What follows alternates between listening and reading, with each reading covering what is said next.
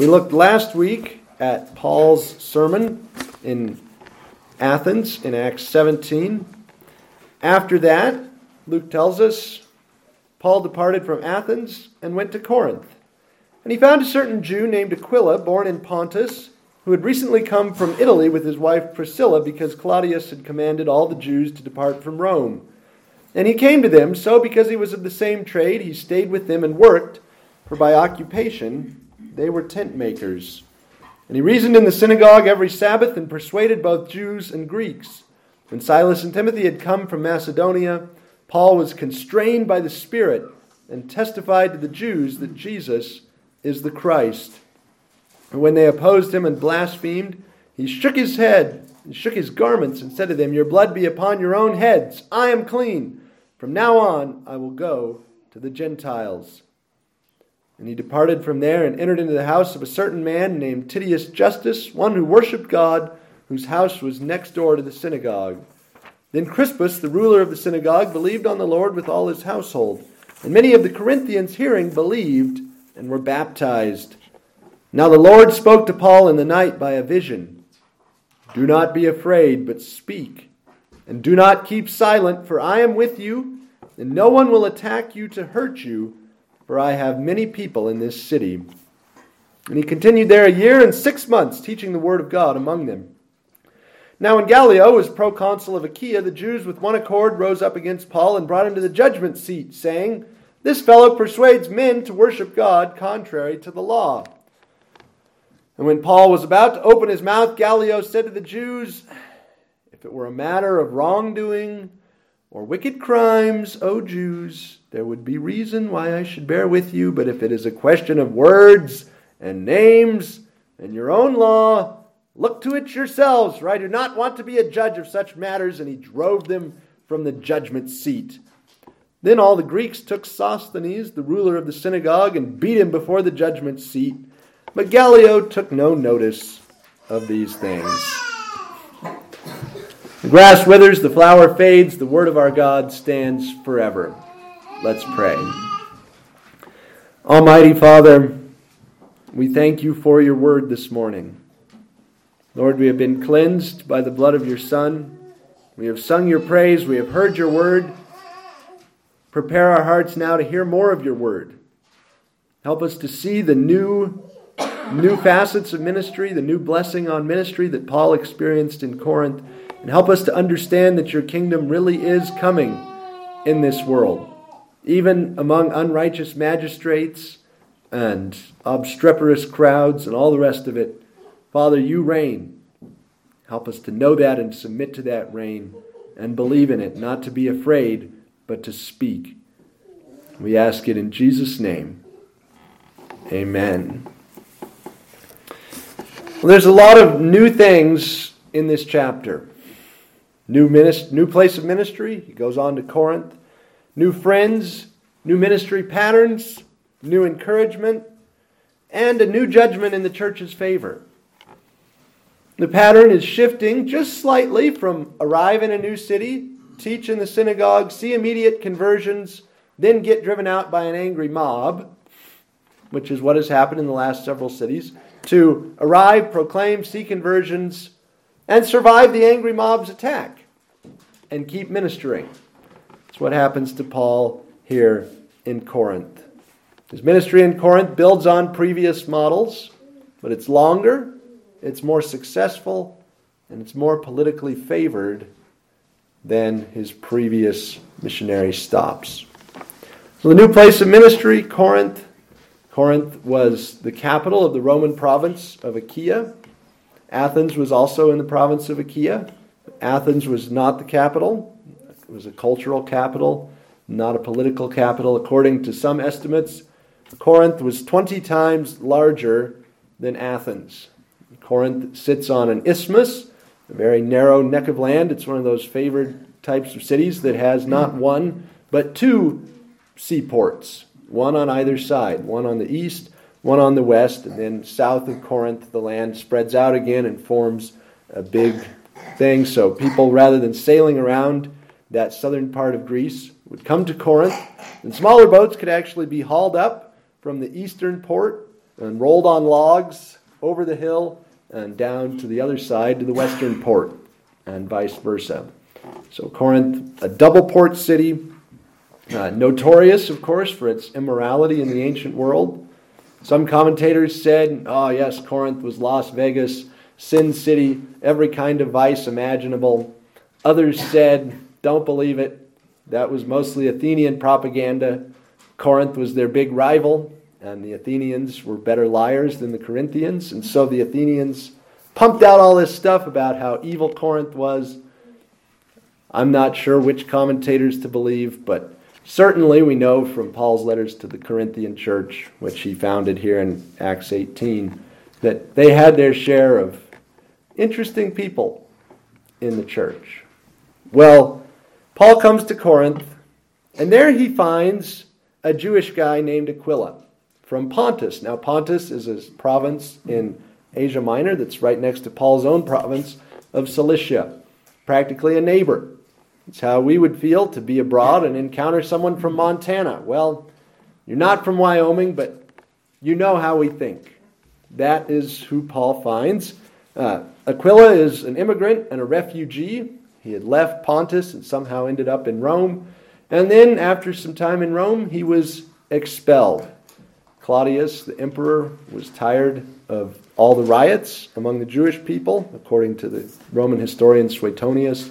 Suetonius says that the Jews kept on rioting at the instigation of Chrestus. Now, maybe Chrestus is some rabble rouser, or possibly Suetonius heard it wrong and what the Jews were rioting about was the proclamation of the gospel in Rome. They were rioting about Christ, and this was getting to the point where the emperor said, Enough! If you Jews can't figure out what you believe about Christ, just leave. Go. So Claudius had expelled all the Jews from Rome. This is around AD 48. So Aquila and Priscilla come to Corinth. And there, Paul encounters them, and he moves in with them and works with them. They were tent makers, and Paul makes tents too. Now, Luke has not mentioned this before. It's known that rabbis typically were instructed to have an additional trade so they could support themselves, and some portions of the Mishnah even say that a rabbi should not charge money to teach the Torah. So, Paul, of course, didn't learn to make tents when he came to Corinth. He had already known this trade for a long time. Why has Luke not mentioned it? Well, because it's here in Corinth that Luke is showing us new ministry patterns. Aquila and Priscilla are new friends. Paul, presumably, is still without his team. He was in Athens without Timothy and without Silas. He goes on to Corinth and he's still without them. So rather than ministering solo, he doesn't believe in solo ministry. He believes in team ministry and he finds new teammates. Paul supports himself in ministry. He has a trade beyond being able to teach theology, and that trade is famous now as being making of tents. Some say that this was more broadly leatherworking of all kinds. Others claim that it was the black goat's hair from Cilicia that could be made into was well uh, highly desirable for tent fabric. I'm not sure, but tent making was a big trade because it was part of the military industrial complex. I don't know how many people like to go camping in the first century, but lots of Roman soldiers wanted tents because they were out marching and bivouacking alongside the road all the time. And so if you made tents, you had solid state clients and even contracts perhaps where you could sell to the army and support yourself. So that's what Paul does, that's what Aquila does, that's what Priscilla does. And tent making has become a word used in Christian circles to describe any minister who supports himself with one trade and then uses the money he gets from that to support himself in preaching and teaching on the side. So I was at a meeting of the Gillette Pastors Fellowship this past week, and somebody said we should not have this in the daytime, we should have this in the evening so that our bivocational, our tent making ministry friends in town can be here. So we started to count up, and we counted, at least nine pastors in Gillette who engage in some form of tent making, as we would call it, who support themselves, at least partially, in some kind of secular trade and then preach on Sundays. So, Paul did it. Paul says, yes, you have the right to charge, or you should be able to get your living from the gospel. But he himself had a trade, and he worked that trade so as not to burden the church. Paul reasoned in the synagogue every Sabbath, making tents during the week. He persuaded, once again, Jews and Greeks. So the synagogue is the place to find people who care about the Bible. Paul finds them, and he starts preaching Jesus to them. Silas and Timothy finally arrive. They find Paul devoting himself to the word. And it seems that likely Silas and Timothy came from Philippi with a large gift from the Philippian church that enabled Paul, in a new ministry pattern, to devote himself completely to the Word. He didn't have to work in the military industrial complex anymore. He was able to spend all his time teaching the Bible. So that's a new ministry pattern. I mean, presumably Paul has been devoting himself to the Word in the other cities, but this is the first time Luke says it in so many words. When they opposed him, he leaves. This has become familiar. He announces once again the turn to the Gentiles. From now on, I will go to the Gentiles. He finds a house right next to the synagogue and starts teaching there. And Luke, as always, undercuts the turn to the Gentiles because in the next verse, a prominent Jew, the ruler of the synagogue, comes to faith. This is the most successful ministry to Jewish people that Paul has had in a long time. And it happens after he turns to the Gentiles. What is Luke saying? No, we're not done with the Jews. There's still gospel hope. The gospel is for the Jew first and also to the Greek. And that's Paul's pattern. He announces that he's going to the Gentiles. But then he continues to minister to Jews and see converts among the Jewish people. God, the turn to the Gentiles is never final. God has not cast off the Jewish people and will not cast them off completely. That's what Paul tells us in Romans 9, 10, and 11. So that's new ministry patterns, devoting himself to the word, not being in the synagogue, but right next to the synagogue. And then new encouragement the Lord spoke to Paul by night in a vision. And God told him four things. First one, no fear. As he told Jeremiah, don't be afraid of their faces. Now we think of the mighty apostle Paul. We think, why would God need to tell him this? Paul is not afraid of anybody. Paul stands before Caesar, Paul stands before kings. Paul stands before marketplaces and Athenians and Areopagites and these people and those people, and it doesn't matter where he is, he boldly proclaims Jesus is Lord. And he starts riots in city after city after city, and that doesn't phase him. He goes on to the next city and does it again.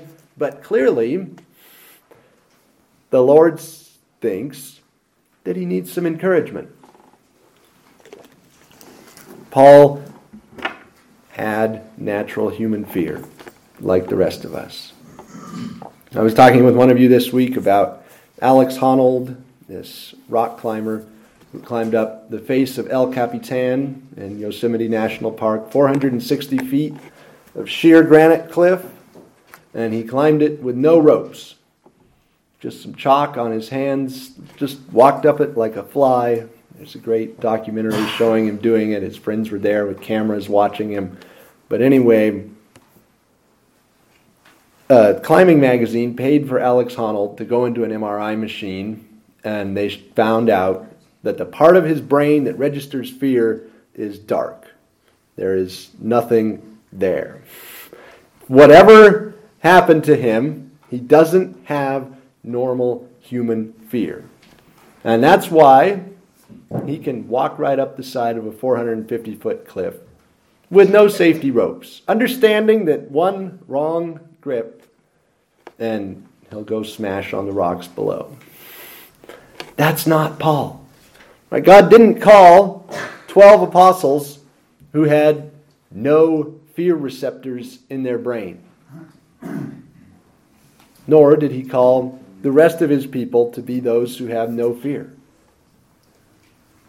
He doesn't tell Paul, shut your brain off. He says, don't be afraid because I am with you and no one will hurt you. Here's a reason, Paul. Have faith in me, trust me.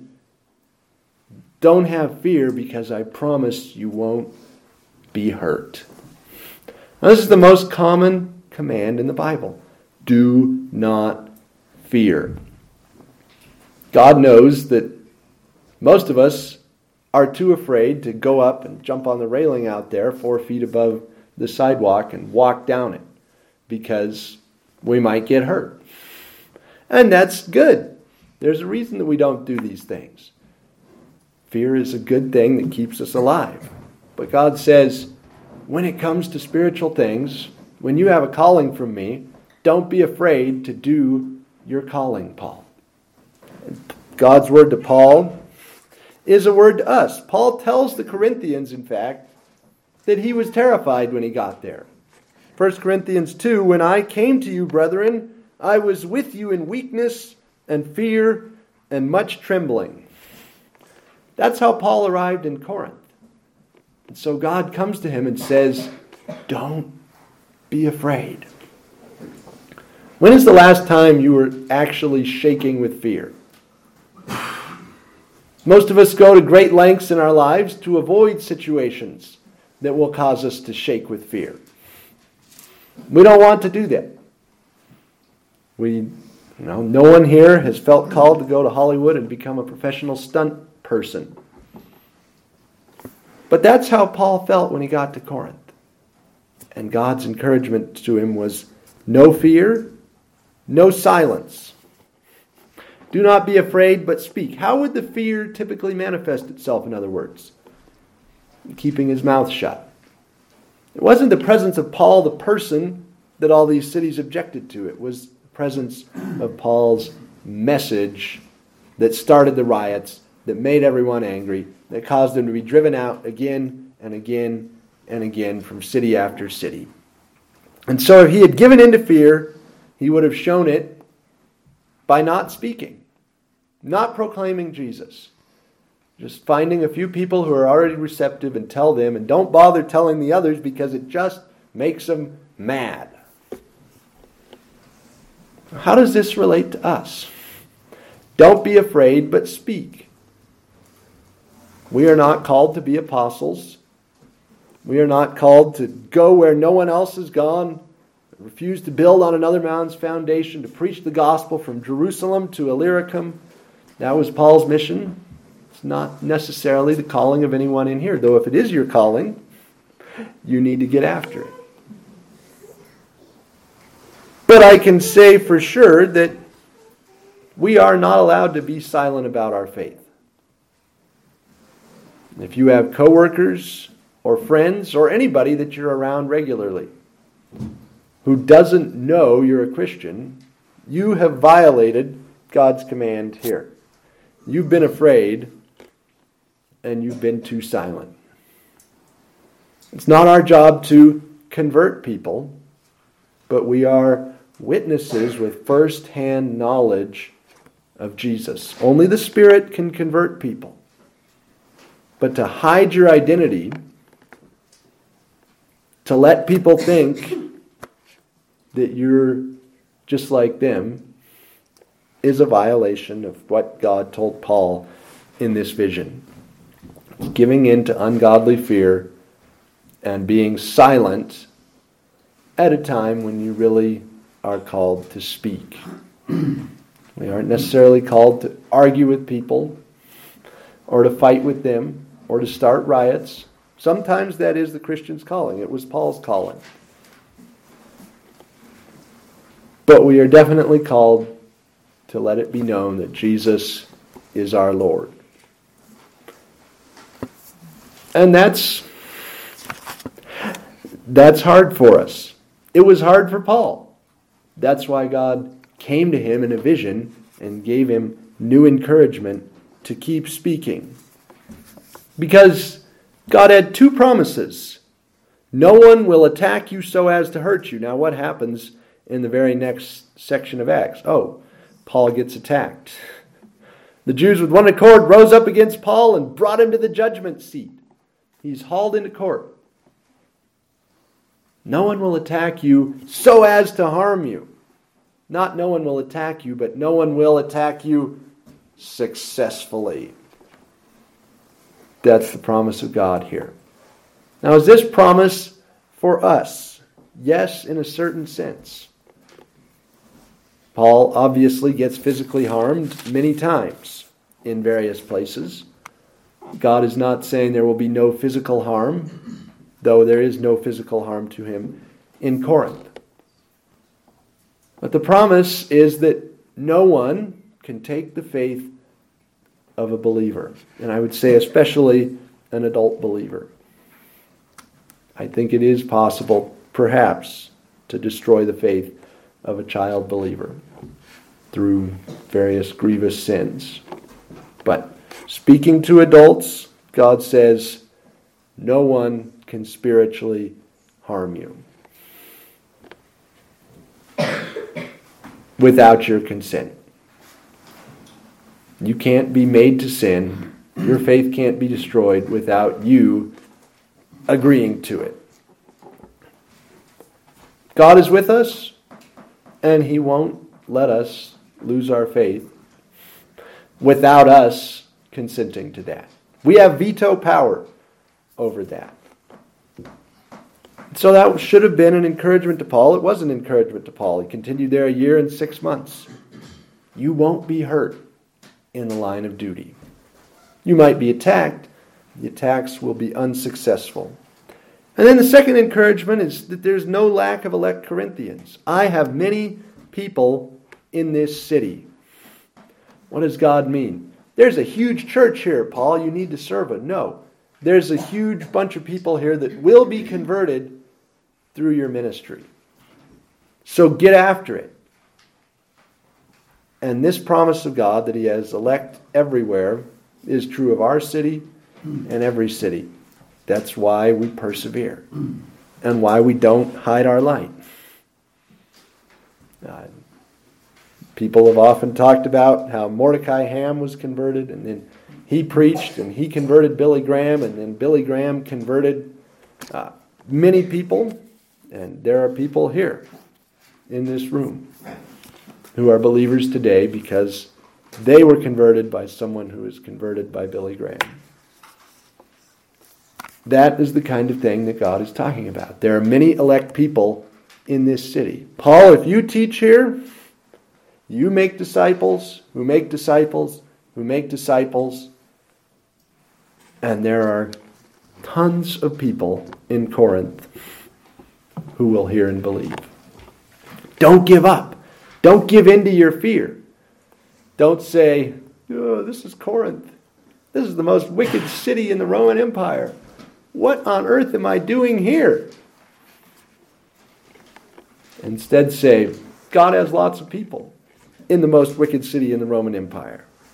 So Paul said, was told, no fear, no silence, no harm, no lack of elect Corinthians new encouragement. And finally, there's a new judgment in the church's favor. Paul stays for 18 months.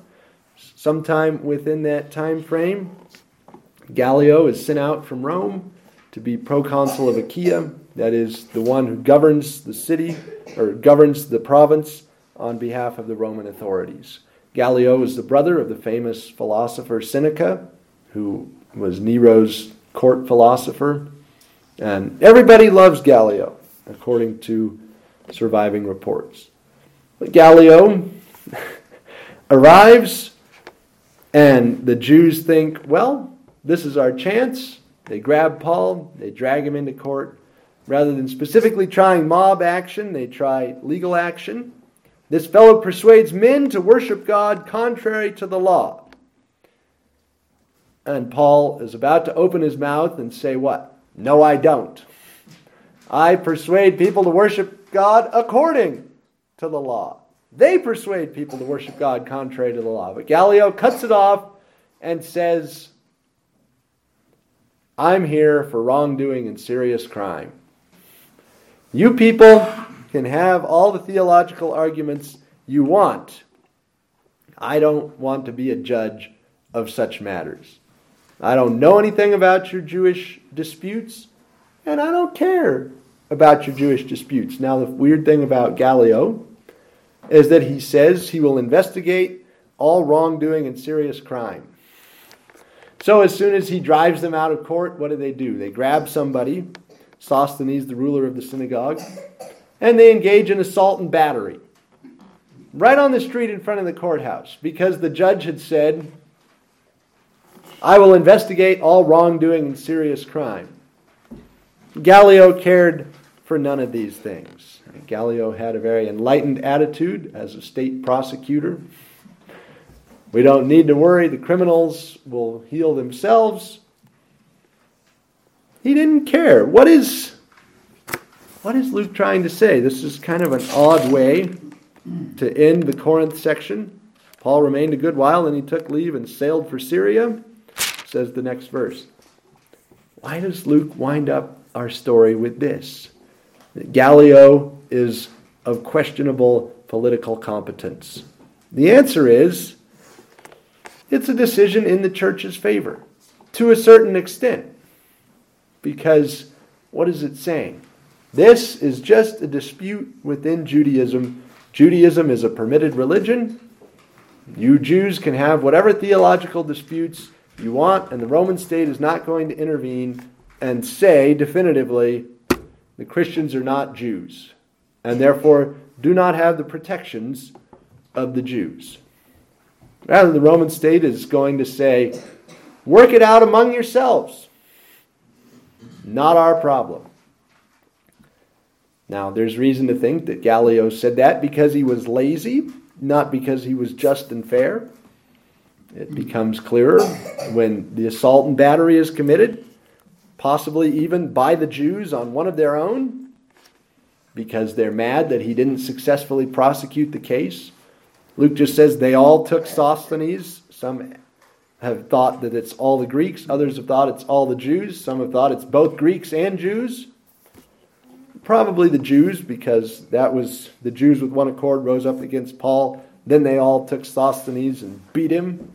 Later, Paul writes to Corinth with Sosthenes, leading many to think that after he was treated this way, Sosthenes said, You know, I think I'm better off with Paul. But Luke is telling us new progress for the kingdom. The church, at least, is not meeting active political resistance.